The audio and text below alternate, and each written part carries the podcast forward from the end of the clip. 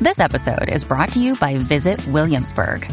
In Williamsburg, Virginia, there's never too much of a good thing. Whether you're a foodie, a golfer, a history buff, a shopaholic, an outdoor enthusiast, or a thrill seeker, you'll find what you came for here and more. So ask yourself, what is it you want? Discover Williamsburg and plan your trip at visit williamsburg dot com.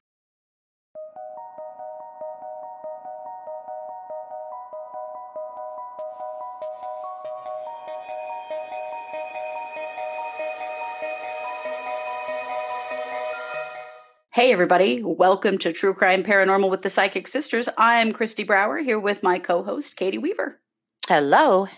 So excited to be joining you on our weekly podcast. It is um, the third installment of quite a story we've been telling, and we'll get to that in just a minute. But we always kind of like to check in, you know, Katie, how you doing?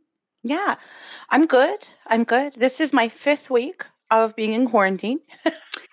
Yeah, me too. We did finally sneak out and go sit around a campfire with uh, our other sister this weekend a little bit, just, uh, you know, keeping our distance, but uh, sitting around the fire, which was nice. But uh, I am good. I, tensions in my house are a little high, I think. Everybody's just there. They've had enough of this shit, you know? Yeah. So we're finding ways to, uh, you know, quarantine together apart. So everyone can have a break from each other a little bit. It's I, I've definitely been noticing a little, uh, little more snippy stuff, a little more, uh, you know, shady stuff going on. So yeah, it's interesting. Uh, We've had enough, but we haven't had enough because we're still here. Yeah, I, I hear you. I had a freak out a few days ago, and Ron just like, I think you need, I think we need to go for a walk. And she just got me out of the house, and we took a big long walk because I was mm-hmm. like, I've about had all I can take, and somebody's going down and I don't even know who it is because I'm not even mad at anybody, but yeah, uh-huh. just, yeah, mm-hmm. actually, um, the updates on this story have really kept me busy and researching on it. And, you know, it just yeah. seems like there's something new almost every day. Yeah. And it's been a really busy week. It yeah. has, it has. So let's jump right in. Of course, we are covering the ongoing missing children case. Mm-hmm. The Daybell Vallow case, which is the name of the two adults that are involved, but the children are J J Vallow and Tylee Ryan, as you know, probably if you've been listening to us or if you've been paying any attention to the news. These children have been missing since September of last year.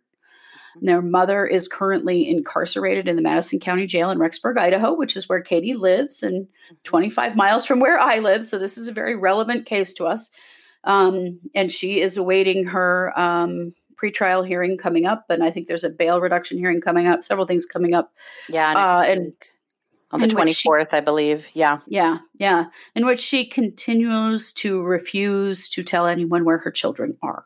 So we have covered already the basic story of the children's disappearance, um, two weeks ago. And then mm-hmm. our last episode was about Joseph Ryan, who is Tylee Ryan's father, who passed away a couple of years ago.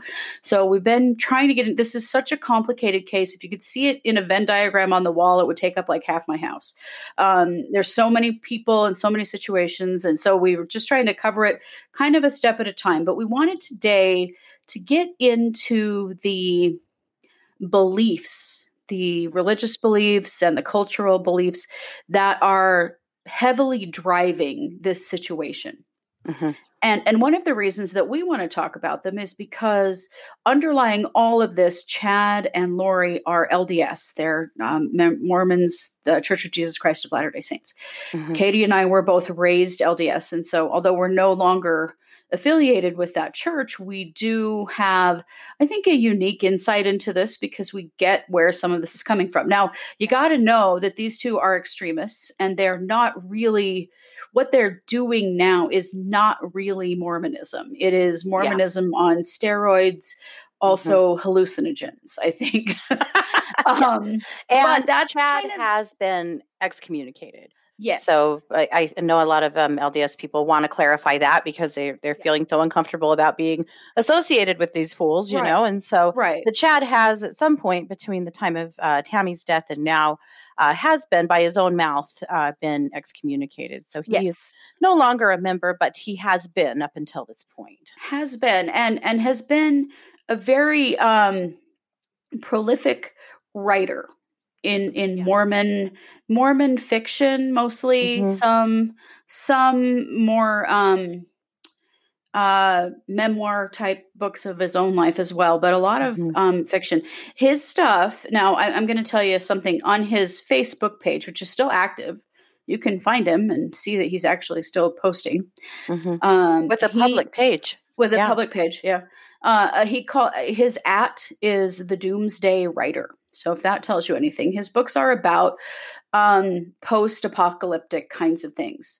Uh, lots of stuff about, you know, adventure kinds of stories about, you know, after the apocalypse has occurred or after the second coming of Jesus Christ has occurred, mm-hmm. and and all the things that might happen then. He also has done some writing about himself and his own um, near-death experience, mm-hmm. and a lot and some writing about himself as a medium that he. Mm-hmm. you know, does um, identify himself as a medium that he can communicate with those who have crossed over. Now, those aren't that unusual, and I wouldn't call that no.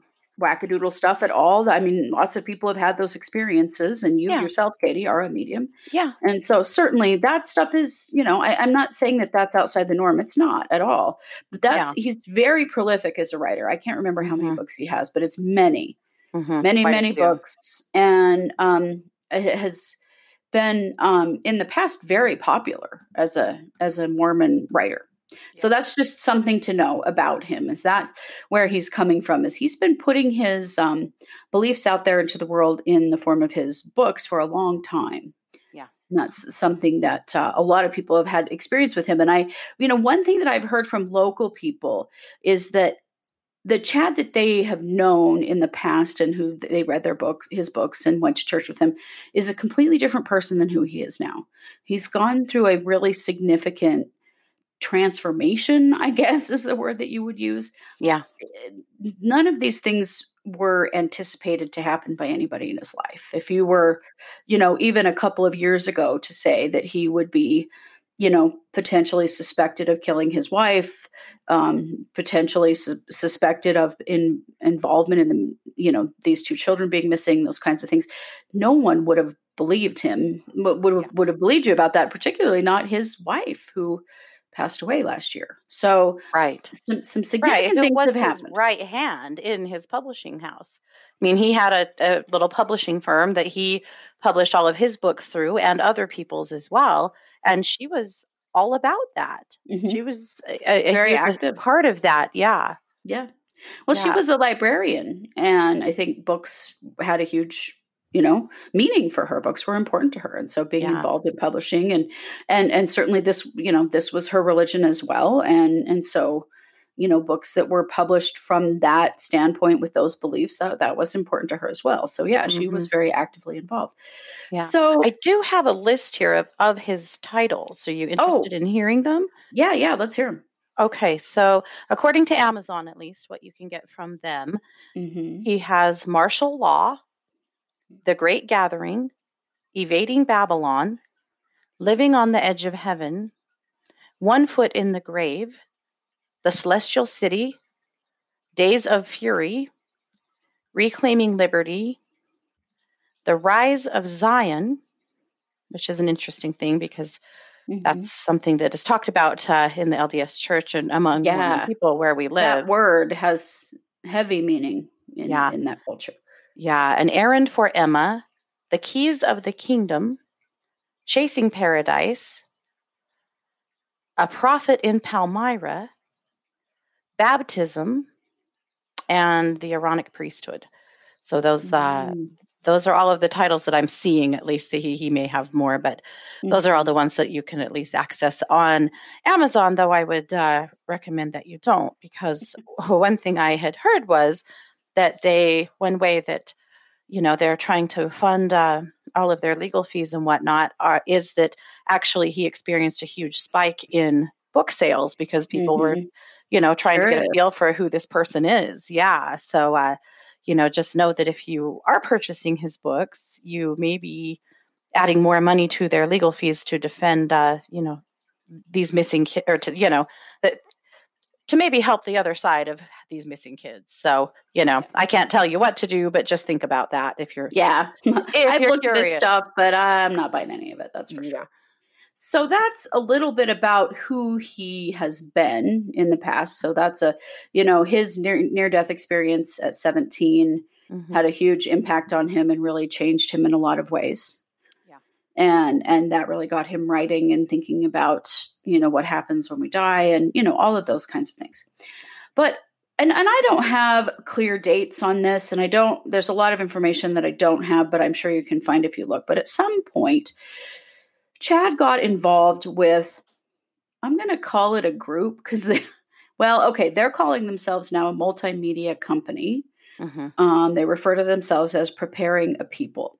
Now, I want to be clear that Preparing a People has put out a public statement that they are in no way affiliated with Chad Daybell at all. Uh, it's pretty much a Chad who kind of situation. Um, now, it's kind of funny because when you go to their Facebook page, um, yeah, there's been a lot of accusation that Chad and Lori are involved in a cult. Mm-hmm. And that uh, accusation was pointed at Preparing a People, the multimedia company. Mm-hmm. Um, their at name on Facebook now is Not a Cult, lol. Yeah. Um, they also, in, I think, quite intentionally say that they've had uh, several L S D speakers and authors in their indoctrination forum. I'm quite sure that's supposed to be L D S, but I think they might have spelled it wrong on purpose. Just my own guess. Um, they do talk significantly, though, um, about the history of them indoctrinating people. Mm-hmm. I have never worked with a multimedia company that indoctrinated me into anything. I'm just going to say. Um, But they very clearly say that they don't know Chad. They never worked with him. They have no idea what's going on with him. Okay. So they are an organization who has put on, or a group or a multimedia company or whatever, put, they put on um, various kinds of multimedia events that are focused around the second coming of Jesus Christ. So it is literally preparing people for the second coming of Christ and how that may bring about the apocalypse and how it's very important that you're prepared for that. So if you know what a prepper is, these folks are preppers, but they're prepping very specifically for a certain event. Now, I just want to tell you something funny. Um, I went to their website or to their Facebook page to learn more about them and to understand some of this. If you know anything about Facebook fan pages, there's always a list of related pages. And number one related page with them is, guess who, Chad Daybell. So if you click on him and you go to his public page, his banner, his Facebook banner at the top is a picture of a Preparing a People event that occurred in February of twenty nineteen. And the third speaker over from the left is Chad Daybell. So clearly, obviously, they want to separate themselves from him, which I completely understand. Who wants to be involved with these people who have potentially, you know, murdered someone, have done away with some children or put them somewhere or done something? You know, they don't want to be, you know, um, affiliated, which I understand, but but well, and clearly... in the beginning of this, felt uh, very harassed by the media as well, yes. And so they're kind of fighting back. I mean, they go so far on their fan page as to uh, threaten anyone who uses their name with libel, right? You know, which you know that that's a little iffy uh, threat. You know, it, it is, and and you know, but I understand that they they're no longer affiliated with him. That's pretty clear. They don't want to have anything to do with him. But but I do feel like that Chad's affiliation with them at some point um, is is when things kind of started to take a turn for him. And and many people in Lori's family have said the same thing, that it was getting involved with these things that they started to take a turn. Now, I think, and, and Katie, you said this to me earlier, that now what the two of them have is sort of their own cult of their own making, that it is not affiliated with anyone other than themselves and their own... I, I, I got to use the word delusional um, thinking and beliefs. Yeah. There's yeah. some really scary stuff going on here, but know that this is rooted in, first of all, um, originally the L D S religion. Then you have Chad and all of his books that are all about, you know, he's the Doomsday Writer. So all of this doomsday, second coming, um, apocalyptic stuff. He's gotten way into that, as well as mediumship. And now mm-hmm. he's moved from and mediumship to dreams. Prophecy. Yes. yes, yes, prophetic dreams. So, uh, um, you know, you, you may know this if you've been following this story, but Chad and Lori actually believe themselves to be gods. Mm-hmm. Um, they believe they can do anything they want because they're gods. Um, and, and, and I want to talk about that for a minute, because that is rooted heavily in L D S belief. And I know people don't like it when we talk about this, but you and I grew mm-hmm. up with it. We know. That's true. Yeah. That um, Mormons are taught, or they, we were taught as children, mm-hmm. that if we followed all the rules and did all the stuff and were good kids our whole lives, we would go to what was known as the celestial kingdom, which is the highest level of heaven. Mm-hmm. And if you go to the celestial kingdom, guess what you win? Your own planet, in which you can be God over your own group of people. Mm-hmm. That was very much in Mormon doctrine when we were kids. Yep. You and the spouse that you are sealed to. Yes. Yes. And there had to be one of those, and they had yep. to be the opposite gender of you for sure. Yeah. And and you would become gods and goddesses of, yes, yes. your own, your own planet. Yeah. Yeah. So Lori and Chad seem to have sped that up a bit, um, as far as those beliefs are concerned, because they do, they both have put out, you know, statements that they do believe that. Now, I want to tell you something that's on his Facebook page right now. This was posted on Um, Easter Sunday, which was April twelfth, two thousand twenty. And he said, "I want to wish all of my disciples, followers, students, subordinates, worshipers, and fans a great Easter." Uh, that's legit, real. He wrote it himself on his own Facebook page. Okay. So that really tells you what he believes about himself. Yep. There's a huge element to this that is, is, And and you see that with Lori in court, this idea that they they know something we don't all know, yeah. and that they are above all of this, and that they don't really have to participate, and none of this is really going to have any impact on them. You really mm-hmm. get that impression from them, don't you think? Mm-hmm. Oh, my goodness. If you have watched any files or tapes from Lori in court, particularly mm-hmm. her visit, her first visit to the Madison County Courthouse, which if you want to see this kind of stuff, just go to Justin Loom's Facebook page. Mm-hmm. He is a reporter in Arizona who has cracked a lot of this case open, or Nate uh, Eaton in at East Idaho News. But yeah, you can see the live stream from her being in court, mm-hmm. and you will be horrified at her behavior. Yeah, uh, laughing and smirking, flirting with her attorneys. Uh, her behavior is beyond shocking. Really, it is for it's someone who that's what she's accused of. Very yeah. strange. It's yeah. so incongruent, you know. It's mm-hmm. so it, it really. I, I, you know, I, I can't diagnose anyone, but I am a social worker and I have some experience mm-hmm. with this. And I will say that if I saw someone behaving that way in that situation, their their behavior and mannerisms and things were so incongruent with the experience and the thing that was going on, I, it would indicate to me mental illness. It really yeah. would. Yeah. Um. So, you know, the, what, what was I going to say? I don't know. I'm so, I'm so dumbfounded by the whole thing at this point. It's just, it, but it's really important to understand where some of this has come from, that they appear to truly believe that they are gods, mm-hmm. that they are above the law. And here's the kicker. Chad had a prophetic dream that the world was going to end, or the second coming was happening, or it was the apocalypse, or whatever term you want to use, is coming on July twenty-second, right? Or twentieth. Of this year. Or yeah, twentieth. Of one or the year. Other, yeah. Um, so part of this all along, you know, there have been lots of questions from people who know about their beliefs and, you know, this the, all where this has all taken them, is that they seem to think that maybe things, we won't even be around when it comes time for there to be an actual trial, because it's all coming to an end. Yeah. I mean, there's been a lot of prophetic stuff that has happened, but one thing that you should know is that Chad also had a prophetic dream that his wife Tammy was going to die. And guess what? Weirdly. She did. Weird. Now that is being investigated by the A G's office here in Idaho, and they're looking into the potential that that was a murder. Of course, as you know, um, it was initially deemed a natural death. Mm-hmm. Completely healthy woman didn't wake up at age forty-nine. Yeah, seems legit to me. Legit. Um, but why, now... Why wouldn't she? Well, and right? you know, I mean, he believed that one so much, apparently, that, you know, just within a couple of weeks of her death, he increased the life insurance on her exponentially. Right. Yeah. Yeah. yeah. Well, and that, uh, also, you can find more about that at East Idaho News, but yeah, yes. that's, that's documented. Yeah, it is. Well, the other thing that is documented is that uh, Lori was preparing for their wedding before she, before yeah. Tammy, the first wife, died.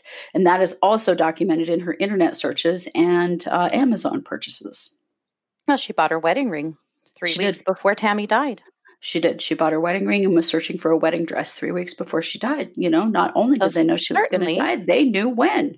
How right. interesting. Was this uh, prophecy or self-fulfilling prophecy? Right. And there's been a lot of that because mm-hmm. going back to Charles Vallow, which was Lori's previous husband who passed away last year when her brother shot him supposedly in self-defense, she believed that he was going to die and told multiple people that he was going to die.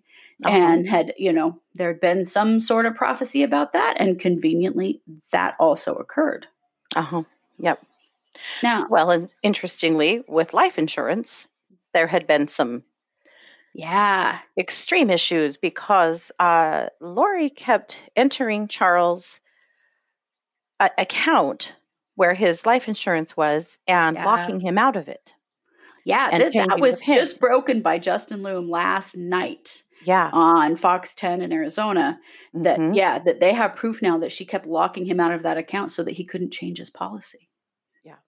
Yeah, because she was the beneficiary at that time. Mm-hmm. And their marriage was, as uh, you know, we've spoken about before, was on the rocks. I mean, he did at one point actually file for divorce yes. earlier in twenty nineteen. Uh, sadly for him, uh, you know, had a change of heart and then was killed. But uh, and he did manage to change that policy to his sister. He did. Uh, but yes, she was tampering with that account and trying to keep him out of it, which and is he- quite telling. He communicated that to the insurance agency and said, you know, we have to change this and there can't be, she she is not allowed in this account. Um, he yeah. had reported to his own attorney that she had told him that he was going to die, that mm-hmm. she was going to kill him. Those things are mm-hmm. all documented long before he died. Mm-hmm. She made it pretty clear that she knew that was going to happen. Yeah. Now, yeah. I want to talk a little bit about the beliefs that seem to um, have something to do with the children. Yeah. And now this came from Ian Pawlowski. Ian Pawlowski, who is married to Melanie, who is Lori's niece. I know. Get out your Venn diagrams, my friends. You're going to need a lot mm-hmm. of string. Yep. Uh, anyway, so he he is the new husband of Melanie, known as Melanie Boudreaux to a lot of people. That was her previous married name. But she recently married this man, Ian Pawlowski. And I, it appears from the things that Ian Pawlowski has written that he he didn't have any idea what kind of crazy train he was marrying into.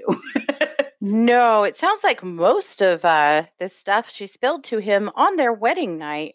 Uh, interestingly, they eloped to Las Vegas and got married the same weekend that Alex, the brother who, uh, you know, is suspected to be the killer, well, that did kill Chad, or mm-hmm. sorry, Charles. Um, yeah, Charles, my gosh. That did so kill Charles, names. Right. And, uh, you know, is suspected of shooting at Brandon Boudreaux and suspected of shooting at Tammy. And, you know, I mean, mm-hmm. he's, you know, well, we've talked a lot about Alex and we'll probably actually do a whole show on Alex. I'm sure he, yeah. his, you know, his uh, involvement here warrants that. But mm-hmm. uh, Alex got married to a woman named Zulema Pastenes the right. same weekend in Las Vegas that Melanie Boudreaux and Ian Pawlowski got married. And that I believe was in November or the very first part. It was the very end of November, first part of December. And then of course it was just a few days later that Alex died. But yes. at any rate, they, they got married and she had only been divorced for a minute from Brandon Boudreaux. They had just barely gotten divorced. Right. When she married Ian Pawlowski, Ian had also not been divorced for very long. He had a, an ex-wife and children that live here in the town that I live in, who also knew nothing of, uh, you know, this crazy train. Yeah. Yeah. Yeah. So in, in some of the things that Ian has talked about, one of the beliefs that has come out of this whatever twisted, convoluted situation that Chad and Lori are now in is the idea that a person can become a zombie. And a zombie is someone who their body is taken over by a demon or a slug. I don't know exactly what a slug is, but it's sort of like the idea of a walk-in where yeah. something else takes over a person's body. Mm-hmm. And, and their light is gone. Their yeah. light is gone. It's like their soul is gone, but their body is still living, apparently, is mm-hmm. what their belief is. And the only way for them to uh, be saved from that situation is for them to physically die. Mm-hmm. And right, because isn't there a belief there that the soul is basically imprisoned yeah, or trapped, trapped or something? Some yeah.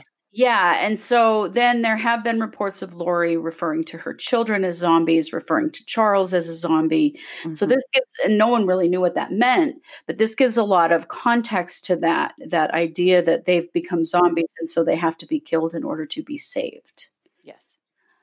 Uh, we're in a really scary place with all of that right now, I think, because it's pretty clear mm-hmm. that these, and I'm going to call them delusional beliefs because I, I think that that's the yeah. level that we've got. And we're going to talk about that in a minute because I want to mm-hmm. talk about how you get from trusting your intuition, you know, trusting your dreams to this. Um, but, but I want to say that that is, uh, that's a lot of people are very concerned that, that that's a very scary, um, bit of information when it comes to where are the children yeah. and also the, just the cold calculating way all of this has been handled as though this mm-hmm. had to be done, that this was actually for the, their best benefit. You know, one of the things that Lori said to her son, Colby, after she was in jail is, uh, don't worry, we're all going to be together again soon. And so there's some, you know, of course, this is all speculation. We're just. Right. But understand that in. Way, but maybe right. that, that, you know, the world's going to end on July twentieth. And so then they're all going to be back together again as a family. That's kind of the. Right. Well, and you look at, I mean, the Mormon belief here would be. Yes. That the uh, families are together forever. You know, that if you have gone through yeah. the temple, you've been sealed together. Families will be together forever. Now, Chad and Lori seem to believe, uh, actually by their own mouths, uh, things that uh, witnesses have uh, heard them say, are that they have ascended above what uh, reg- teachings, regular L D S te- teachings are for regular people. They've ascended above that. Those teachings don't apply to them so much anymore, but they still have that belief that families will be together forever, you mm-hmm. know, granted that you have done, you know, the work that you're expected to do. And so, you know, when she says that, you know, to someone else that may have a different meaning, to, but to me, that makes my blood run cold because knowing that that is a very typical catchphrase in the L D S church that yes. families will be together forever. That's how mm-hmm. this goes. Yeah, yeah. There's actually literally a hymn called that. Um, And, and yeah, so the idea that, you know, at some point they're all going to be dead and then they'll be back together. That, that, that really is the implication. I, and yeah, I, I, one of the things that, and I don't fully understand this part of it, but Chad and Lori have said that they believe that they are one of the one hundred forty-four thousand, which are, you know, mm-hmm. a very special group of people that are going to do all this special work after the second coming of Jesus Christ. And uh-huh. that that's a biblical that, belief.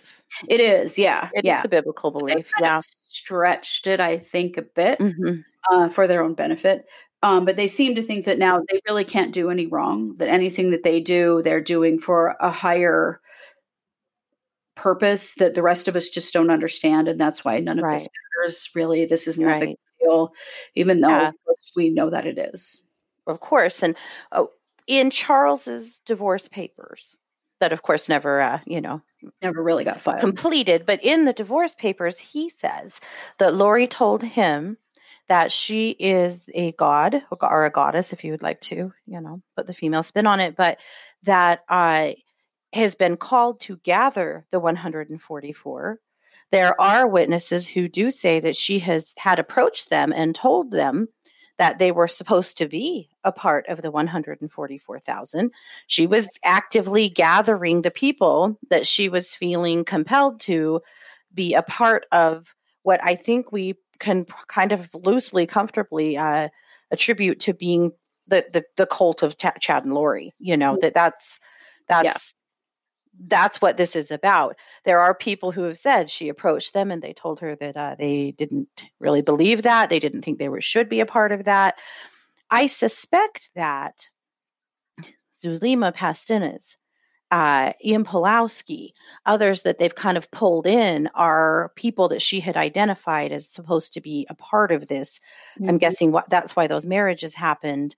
you know, there's there's some beliefs here that there are, uh, you know, she's supposed to be gathering them together. I do think that it's probably, I think about her sitting in jail where she really, really, really didn't think that was going to happen. I yeah. do believe that she really felt like she was going to be able to bail out and just continue to do her work, gathering her tribe here, mm-hmm. uh, because they're also, you know, they're professing that they believe that the second coming of Christ is going to occur right here where I live, yeah. and that there will be tent cities here, which where, is a huge departure from L D S beliefs. Yeah, that's what yeah, that it is. Sorry. So interesting. Yes. You know, there's mm-hmm. a lot of departure. So it's, you know, you have to yeah. know that this is in some ways a weird spin-off of L D S, and in some ways it's not. It's, it's not. It's completely. Yeah. Well, and to be very clear, obviously, no L D S people believe that you should be killing your children or no. disposing of your ex or, you know, killing your spouses or right. any of the nefarious things that have happened here. None of that is L D S doctrine in any way. No, no. Although, but one of the things that is very heavy in L D S culture is prepping. We know we yeah. live all around it, you know, as mm-hmm. children, we were taught that we should have two years of food storage at all times. Yeah. You know, this idea that something bad was going to happen or something major was going to happen and that you were going to need to be able to provide for your family with what you had right now. That was a huge mm-hmm. belief. It still is a huge belief. And we, you know, we, our, our parents, you know, we've talked about it, but our parents weren't like super hardcore Mormons. And so no, some stuff, but you know, we had a garden, we did canning, we had had yeah. an extra freezer full of meat. We definitely had a lot of extra food mm-hmm. um, growing I up. I can remember as adults for Christmas some years, yes. our parents would give us food storage. Yes. Yeah. Bags of wheat or, you know, flats mm-hmm. of cans of vegetables and various uh-huh. things. Um, so that kind of, you know, obviously everything that's happening here is being taken to the extreme and further, but that is a, that is a very deep-seated cultural practice for Mormons, that the idea that the second coming is going to happen, mm-hmm. second coming of Christ, and when it does, you need to be prepared. Now, here locally, that has expanded, of course, partially from, you know, the Preparing a People group and other groups mm-hmm. that are similar, I think, um, mm-hmm.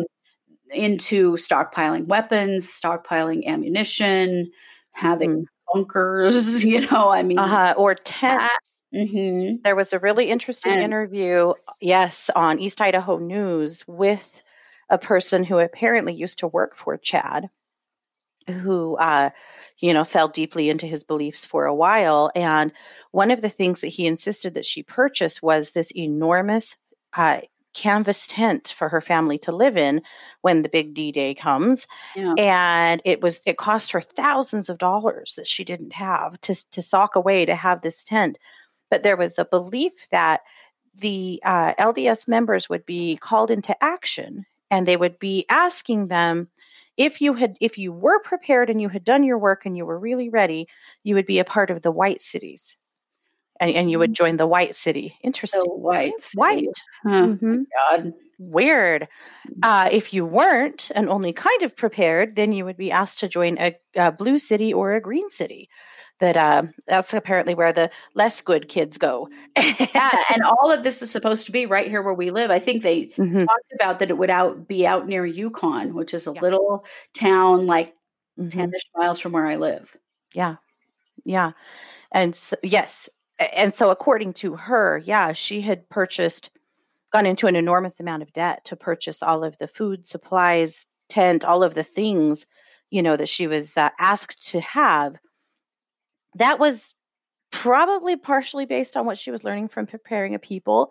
It was also based on his association and affiliation and hers with another website called A Voice of... Oh, yeah. A Vow. Of something. A Vow. Yeah. Another Voice of Warning. So this is there another... There you go. Another Voice of Warning. This. And this is also a local group. So the, you know, the, the Preparing a People, mm-hmm. uh, as I understand it, the people that run that multimedia company live in this area. Um, the person that runs A Vow also lives in this area. I got to tell you that A Vow in our area is well known as a hate group. Um, very anti people of color, mm-hmm. um, you know, very patriarchal, hate mm-hmm. stuff. Yeah, and very uh, anti-L G B T. Yes. Yep. Yeah, so you've got this combination of preppers, people expecting that the world is going to try to come to an end at any moment. And uh-huh. then also only the white, straight Christian people are the good people. So you can imagine uh-huh. that this is a, uh, you know, a combination of, it's a recipe for disaster, which is, it is sort of where we're at with this situation, but it mm-hmm. is. Well, and it's interesting with AVOW because AVOW's been around for quite a while. Yeah. And apparently the person who started AVOW in the first place was, it was more about uh, religious people discussing church doctrine.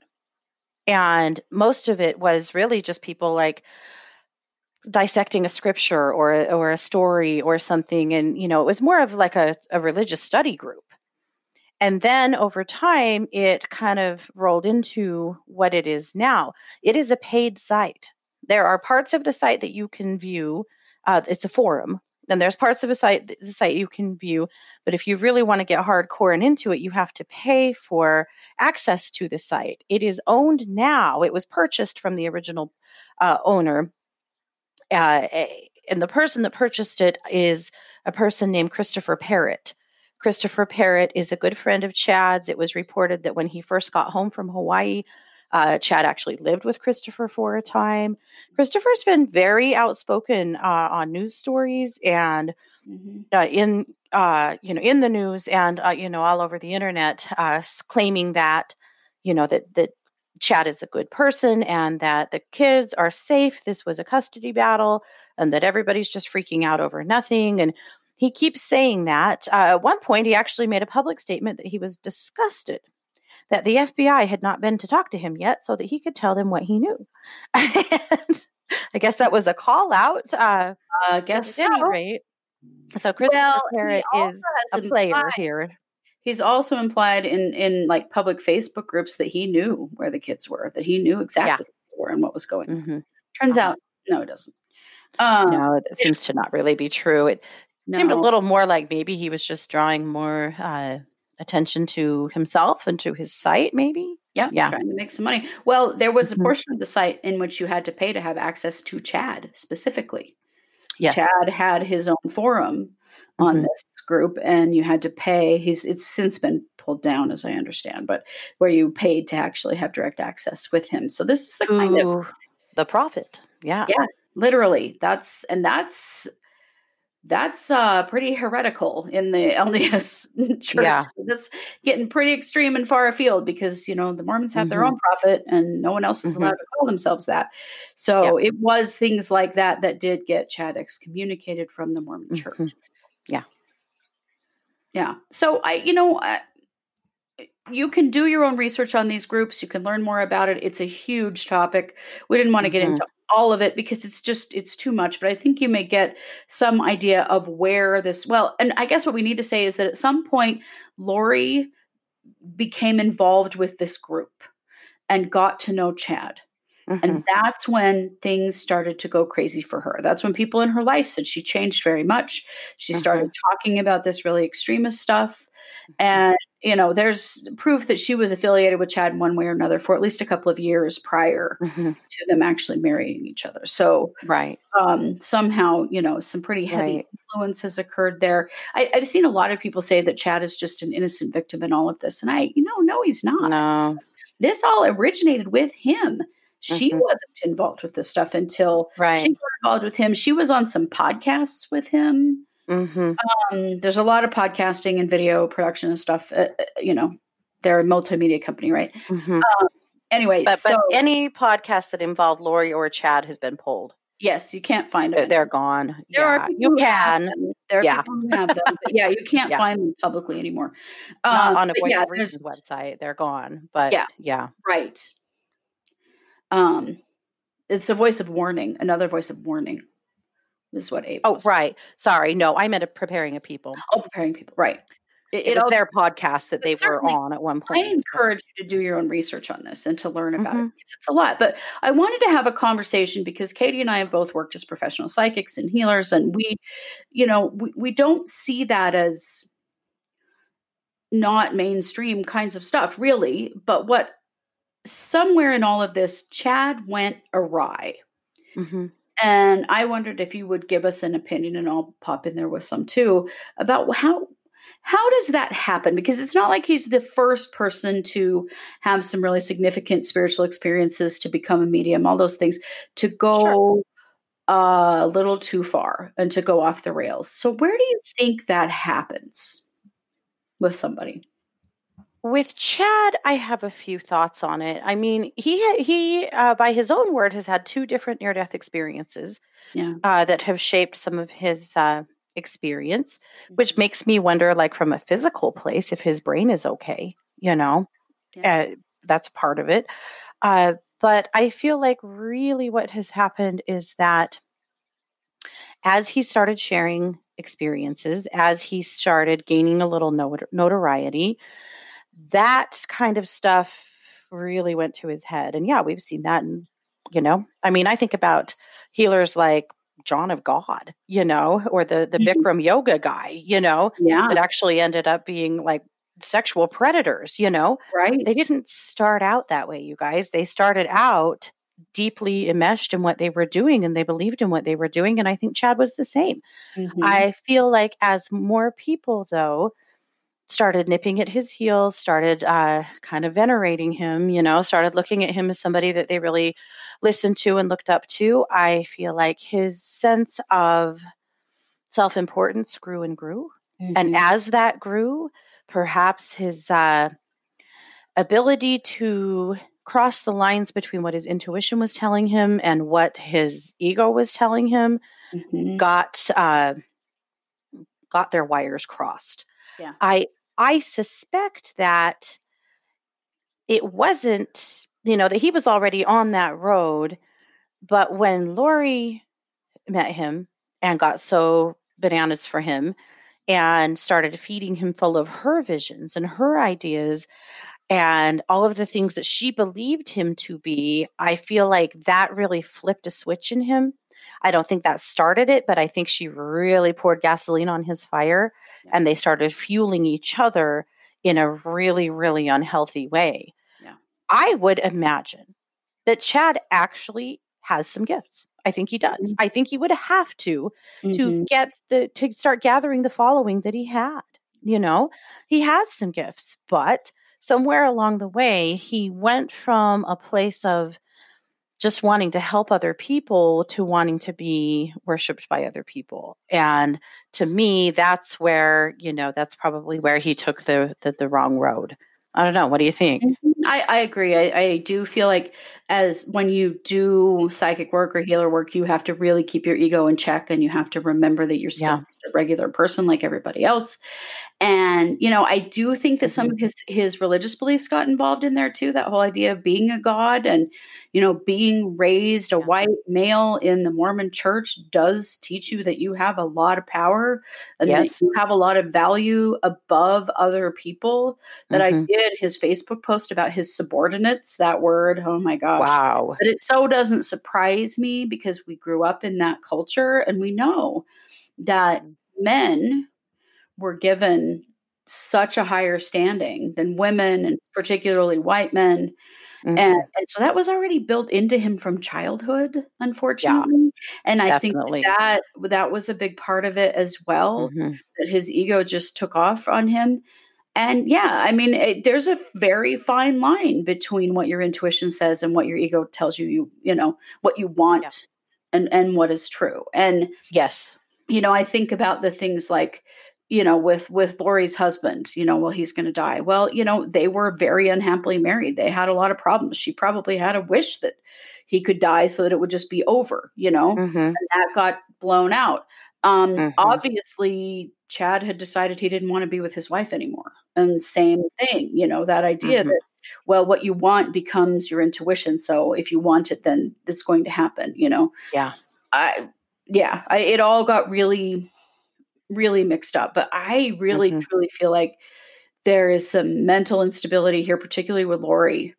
Uh, some, oh yeah. Some delusional stuff that's going on with mm-hmm. her. This is very concerning, because she mm-hmm. seems to be completely unconcerned about the fact that her children are missing, and she's in jail. She's not having contact with them or anyone who no. has them. There's nothing going on here in which if they no. were somewhere that she was just, you know, able to just check on them periodically or something. That's not happening. No. And yet she's so confident that this is all just going to go away. Right. And, you know, the the whole thing about, like, when Christopher Parrott said it, and that, you know, the kids are fine and this is just a custody thing. If that were true, don't you think Lori would have proven it by now so that she could get out of jail? Right. It's not true. She that. had the opportunity to prove it before she ever went to jail. She did, and she did not. She's take had that. lots of opportunities. You know, and I still see people online saying, if she would just turn over the location of the kids, this would all be over. And I go, no, it won't.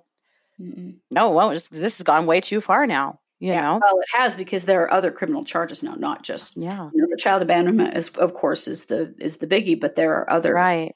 charges. Well, and that's it. I mean, to the Christopher Parrotts of the world, uh, who, you know, obviously are still believing what they're saying and actually think that maybe this is a child custody case. I'm so confused about how they can ignore the pile of bodies at Lori's feet. Yeah, you know, I know. I that that's very hard to. Most of us will never experience a murder or an accidental death or a shooting by, you know, self-defense in our lifetimes, in our lifetimes. And yet uh, there are so many, if there are too many coincidences for, I think, most reasonable people to go, well, yeah, that can just be explained away by this. And of course that can be explained away by that. Particularly How? because all of the people who have passed were inconvenient people in her life. Conveniently, you know, her ex-husband who was fighting her for custody passes away. Conveniently, her husband who she was, you know, not getting along with well passes away. Conveniently, the mm-hmm. wife of the of the um, man she wants to be with passes away. And then conveniently, the man who did kill her husband, self-defense or not, he did, yeah. um, he also passes away. So that that affiliation with her and how these people could all be inconvenient in her life and then they're gone has a great deal of weight in my mind. Yeah. Oh, yeah. That if you get Absolutely. in her way, well, and of course now her children, you know, we know mm-hmm. because she's said it publicly to people. There's lots of, um, there are lots of witness statements that say that they did things like say that Lori didn't have any children, or that she, her, she was an empty mm-hmm. nester. She only had older children, or that her daughter died a year ago, you know, lying about ever mm-hmm. even having kids. So it yeah. does appear as though they became inconvenient to her as well. Uh-huh. And now they're gone. Absolutely. Yep. And I, always I want to come back around to that's what's the most important in this story right now is those missing mm-hmm. kids. Right. Well, Melanie Boudreaux Pawlowski did tell the Chandler police that when they asked her where the children were, uh, said that sometimes kids are full of light and then they're not. Yeah. That was her answer. If that doesn't chill you to the bone, I don't know what will. Right. You know. Right. Goes right. And you got to think about Tylee was sixteen. Tylee was sixteen. She w- had been through the death of her father and her stepfather. She'd been moved all over the place. Do you think this kid had some attitude? You bet. I'll bet she was full of it, you yeah. know. After raising three teenagers? Hell yes. She was mm-hmm. probably difficult as hell. You know, I'm sure that she was giving her mother a run for her mother. She was sick to death of all of this B S. Yeah. Oh, yeah. yeah. Yeah. I'm sure that she was. You I know. thought about that too, about that, mm-hmm. you know, J J is young enough that he would just kind of go along with mom, but at sixteen, uh-huh. Tylee, not so much. Yeah, surely Tylee. And and there has been some speculation about what did, did Tylee, uh, you know, did she believe in her mother's beliefs? Friends and family members that are associated say no, say no, that she didn't, um, that she fought her mom on this stuff, that she did not subscribe to this stuff. And so that too makes me wonder, you know, how mouthy, combative, difficult did Tylee get? Uh, had Tylee... I'm guessing Tylee, well, she had because she was in his car, uh, according to the F B I, that, uh, you know, Tylee knew Chad. So Tylee was not stupid. She probably had put this together that her mother was having an affair with a married man.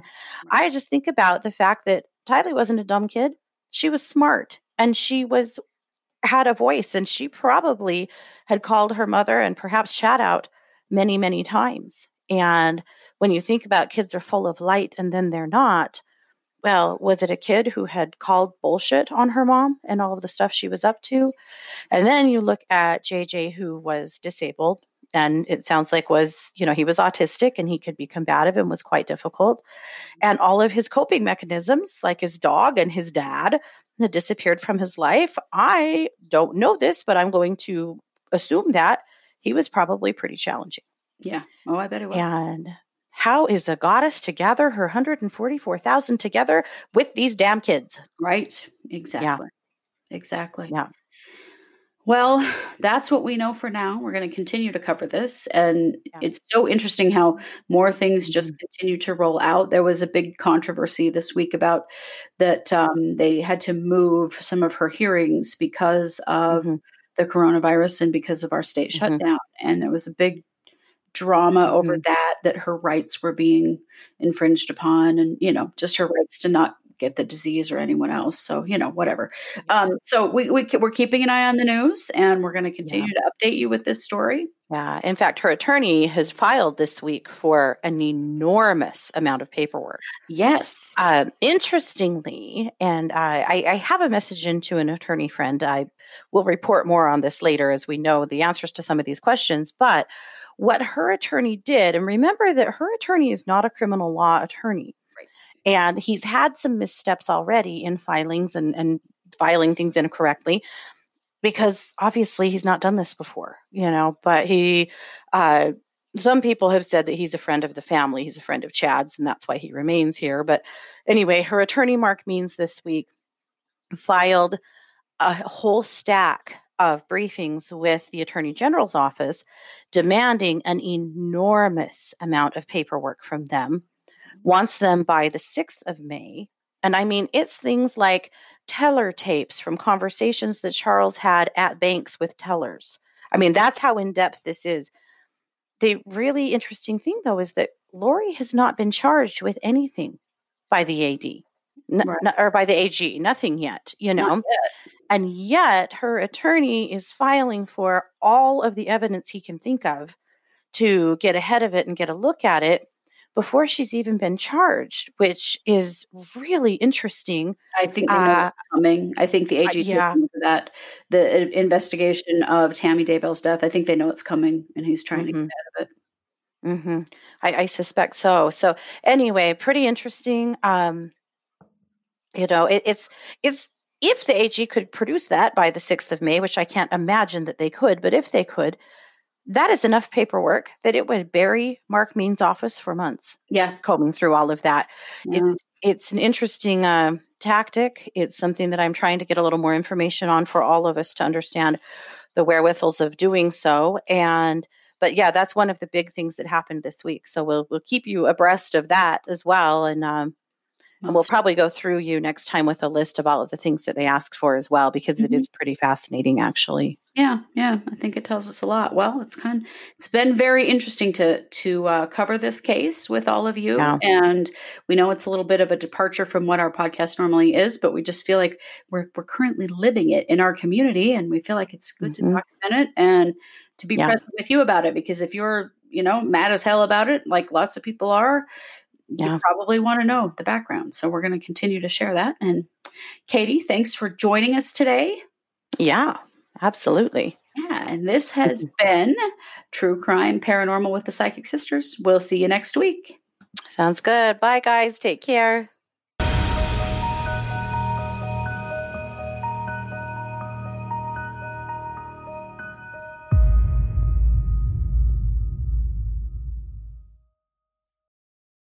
If you're enjoying this podcast, don't forget to like and subscribe on your favorite podcast platform. If you're watching us on YouTube, you can always like and subscribe there as well. We also love comments and reviews. True Crime Paranormal is hosted by Katie Weaver and Christy Brower, and produced by Christy Brower. True Crime Paranormal is a Short Girl Productions podcast.